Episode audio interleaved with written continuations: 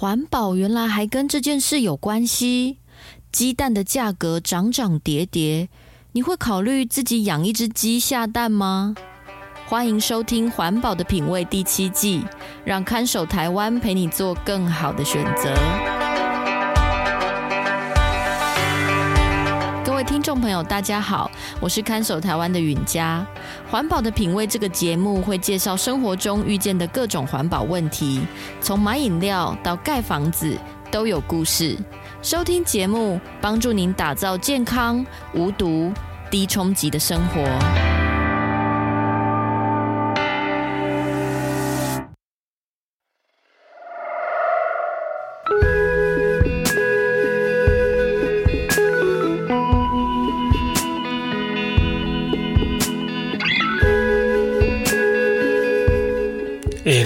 基本基本，这都很糟糕呢。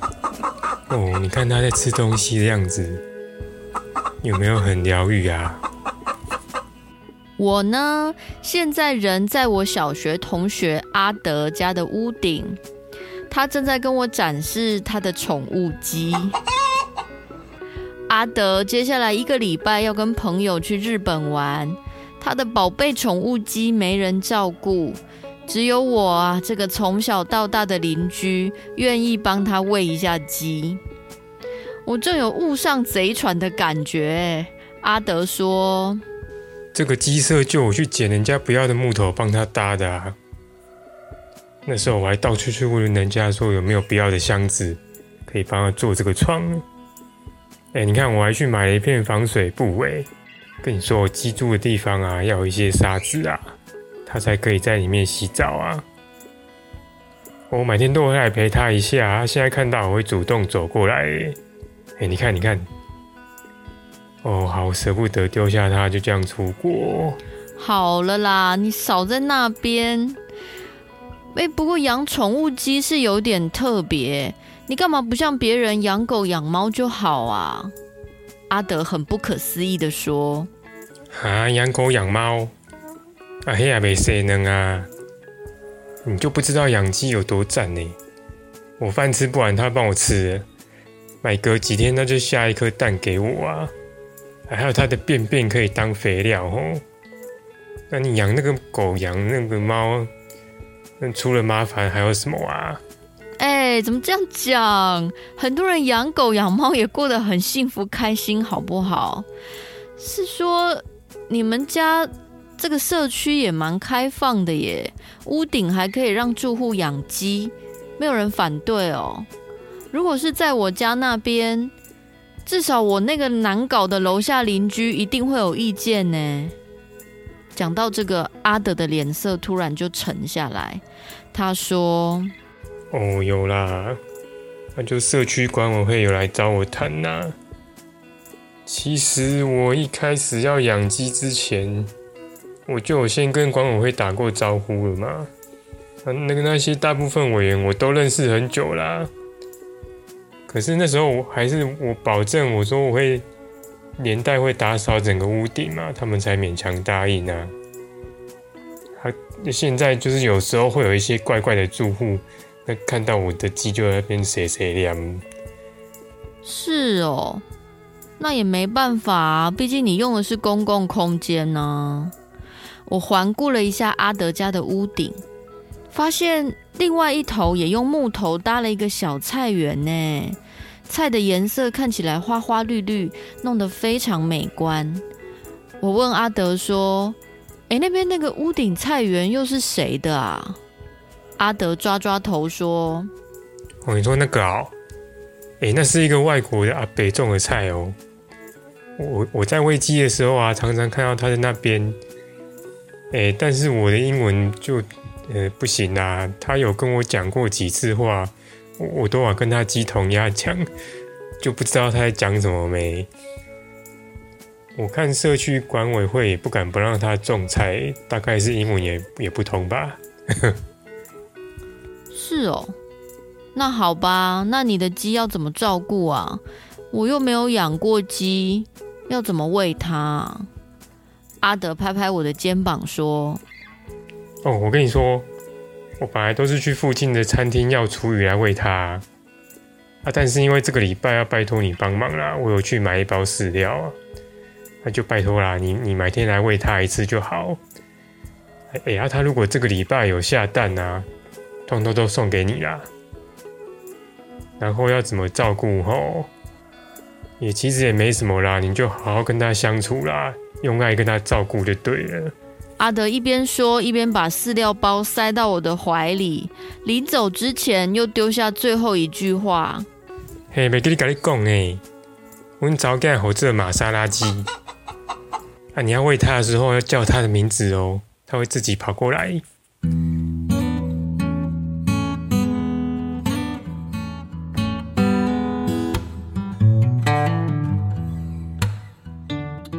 阿德出发去日本之后，我就每天到他家楼顶帮忙喂鸡。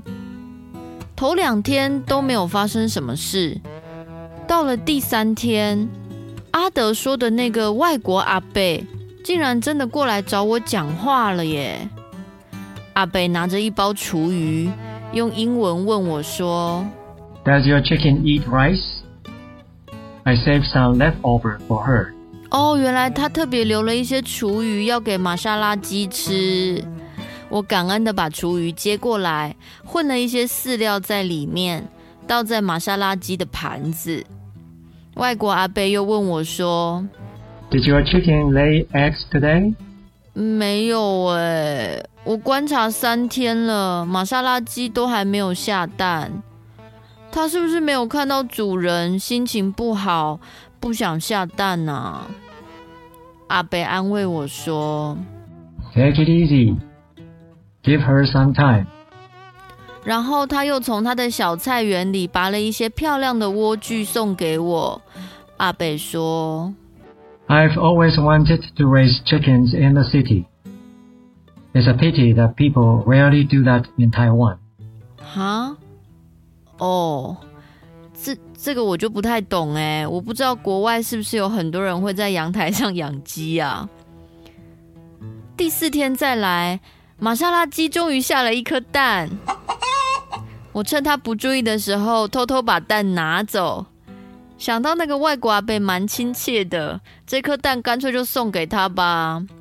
我把蛋轻轻放在外国阿伯顶楼的菜谱里，应该不用做什么记号，他就会知道是我送的吧。没想到第五天我再来喂鸡的时候，就看到鸡舍的门上挂着四颗番茄。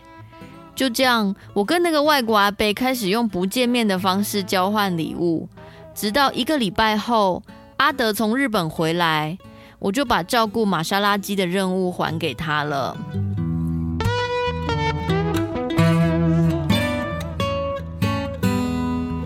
一个多月之后。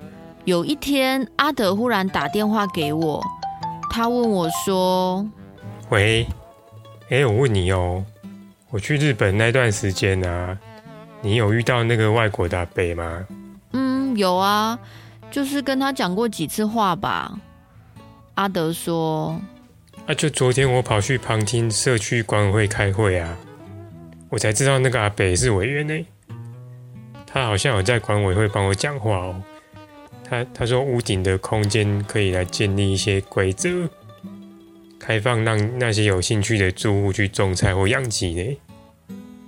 哇，我有点意外哦，因为听说主委有在考虑申请一个社区屋顶的绿化的计划，他们说可以跟我的鸡舍结合啊，但是又说要先请建筑师做结构的评估啦。哎，你是有跟那个阿北讲了什么哟？他他怎么突然对这件事情很认真呢？啊？哎，这个嘛，嗯，我想也不是我做了什么，一切大概都是缘分吧。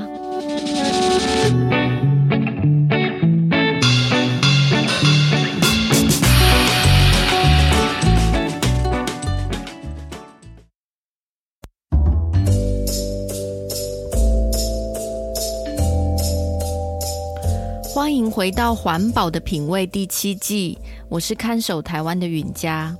最近我看到新闻在说，各级学校都要开学，学校要提供营养午餐，所以需要大量的鸡蛋。可是国内目前的鸡蛋产能有一点问题，蛋农希望可以涨蛋价，而蛋价评议委员会则是希望先冻涨，过一阵子再观察产销的状况如何。这两年好像反反复复听到市场缺蛋、鸡蛋涨价，政府要进口鸡蛋来填补缺口，然后后来进口的蛋又卖不出去，过不久又一个循环。到底鸡蛋发生了什么事？我们自己有什么应应的办法吗？我们先一起来看看鸡蛋产销到底有什么问题。我们台湾人消费的鸡蛋数量很大。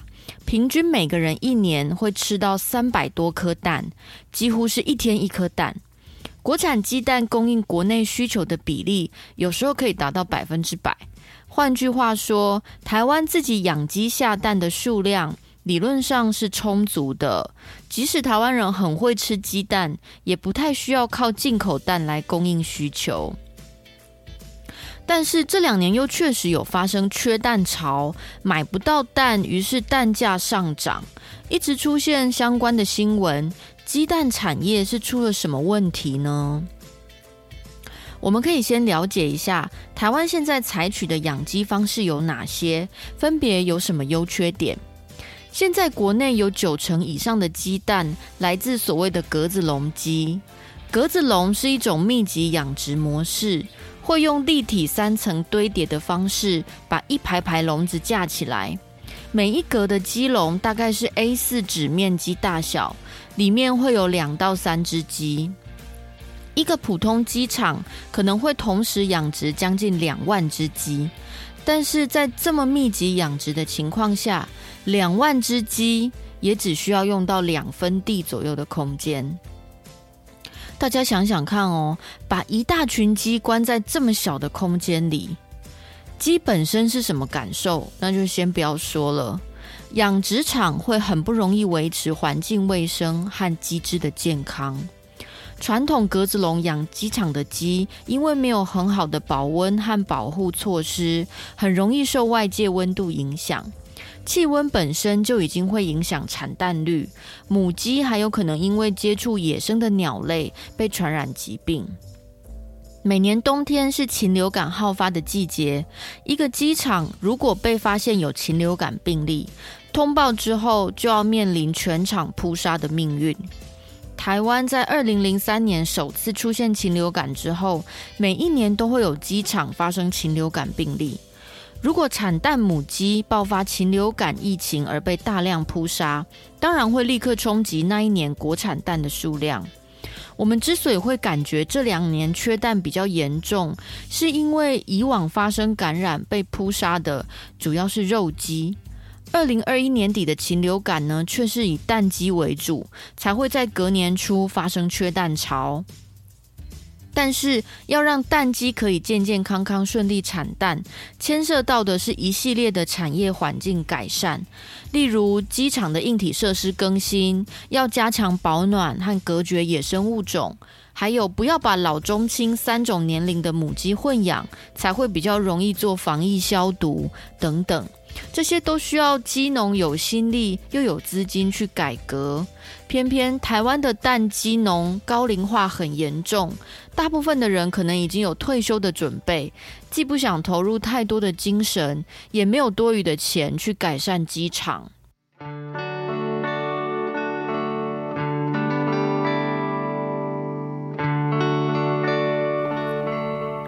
所以格子笼养殖场的问题相当复杂。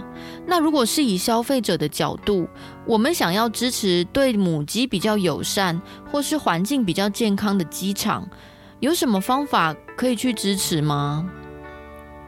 现在在某些连锁卖场，可以在卖鸡蛋的区域找到所谓的动福蛋，也就是有关注动物福利的鸡蛋生产。这个动物福利的定义目前还没有完全统一。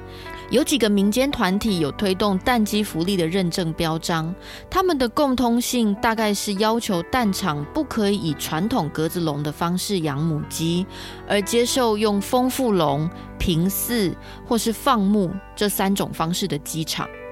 丰腹笼的意思是，虽然还是把鸡养在层叠的笼子里，但是每只鸡的活动空间要比 A4 纸再大一点，然后也要提供横杆和地垫，让生活环境稍微有点变化。不过，这个丰富笼呢，在动物友善方面是有争议的。有些民间认证标章拒绝接受丰富笼饲养，比较严格的要求鸡场必须是平饲或者是放牧。平饲的意思是把母鸡放在室内平面空间饲养，让鸡可以四处走走下蛋，还有在半空中要设置横杆，让鸡可以按照天性飞到高处休息。而放牧就更自由一点，母鸡可以在露天空间自由活动，可以在沙子里洗澡，还有晒太阳，是所有养殖方法中最友善的。如果对冻孵蛋有兴趣的朋友，可以在大卖场仔细找找看，包装上面有没有认证。虽然大家印象中一直都觉得冻孵蛋一定比较贵，但是根据动物社会研究会的调查，其实格子笼养的蛋有时候价格跟冻孵蛋不相上下，一颗蛋也会到台币十五元以上哦。大家不能光看价格判断，还是要认真看包装标示的饲养方式。不过冻孵蛋现在最大的问题还是产量太少，在市场上只占了快一成。很难买到，政策和法律也没有鼓励鸡农放弃格子笼饲养，转向动物友善的饲养方式。所以，如果想要拥有环境负担低、健康又动物友善的鸡蛋，还有一个方法就是自己养鸡。这不是笑话，虽然在台湾还很少见，但是在某些国家却是全民疯养鸡哦。在法国是由政府推广，由民众自行养鸡生蛋，所以在巴黎的学校或是公园会出现公共鸡舍，而法国的都市人也不排斥在公寓里面养一两只鸡当宠物，因为对习惯在家自主的法国人来说，吃自己养的鸡蛋真的有太多好处了。事实上，母鸡真的是法国人的第四大宠物，搬家的时候还有可能收到朋友送你一只母鸡。今天的故事也是改编自真实台湾年轻人在家养鸡的经验。这个年轻人从在自己的阳台上养鸡开始累积经验，现在他已经在社区大学开课，教社区成员自己设计鸡笼空间，还有提供母鸡多样化的健康饮食。如果有兴趣认识在家养鸡要注意哪些事情，可以在 FB 上搜寻“基本设计”，鸡是母鸡的鸡。看看人家整理的图卡，说不定会让你对养一只宠物鸡很心动哦。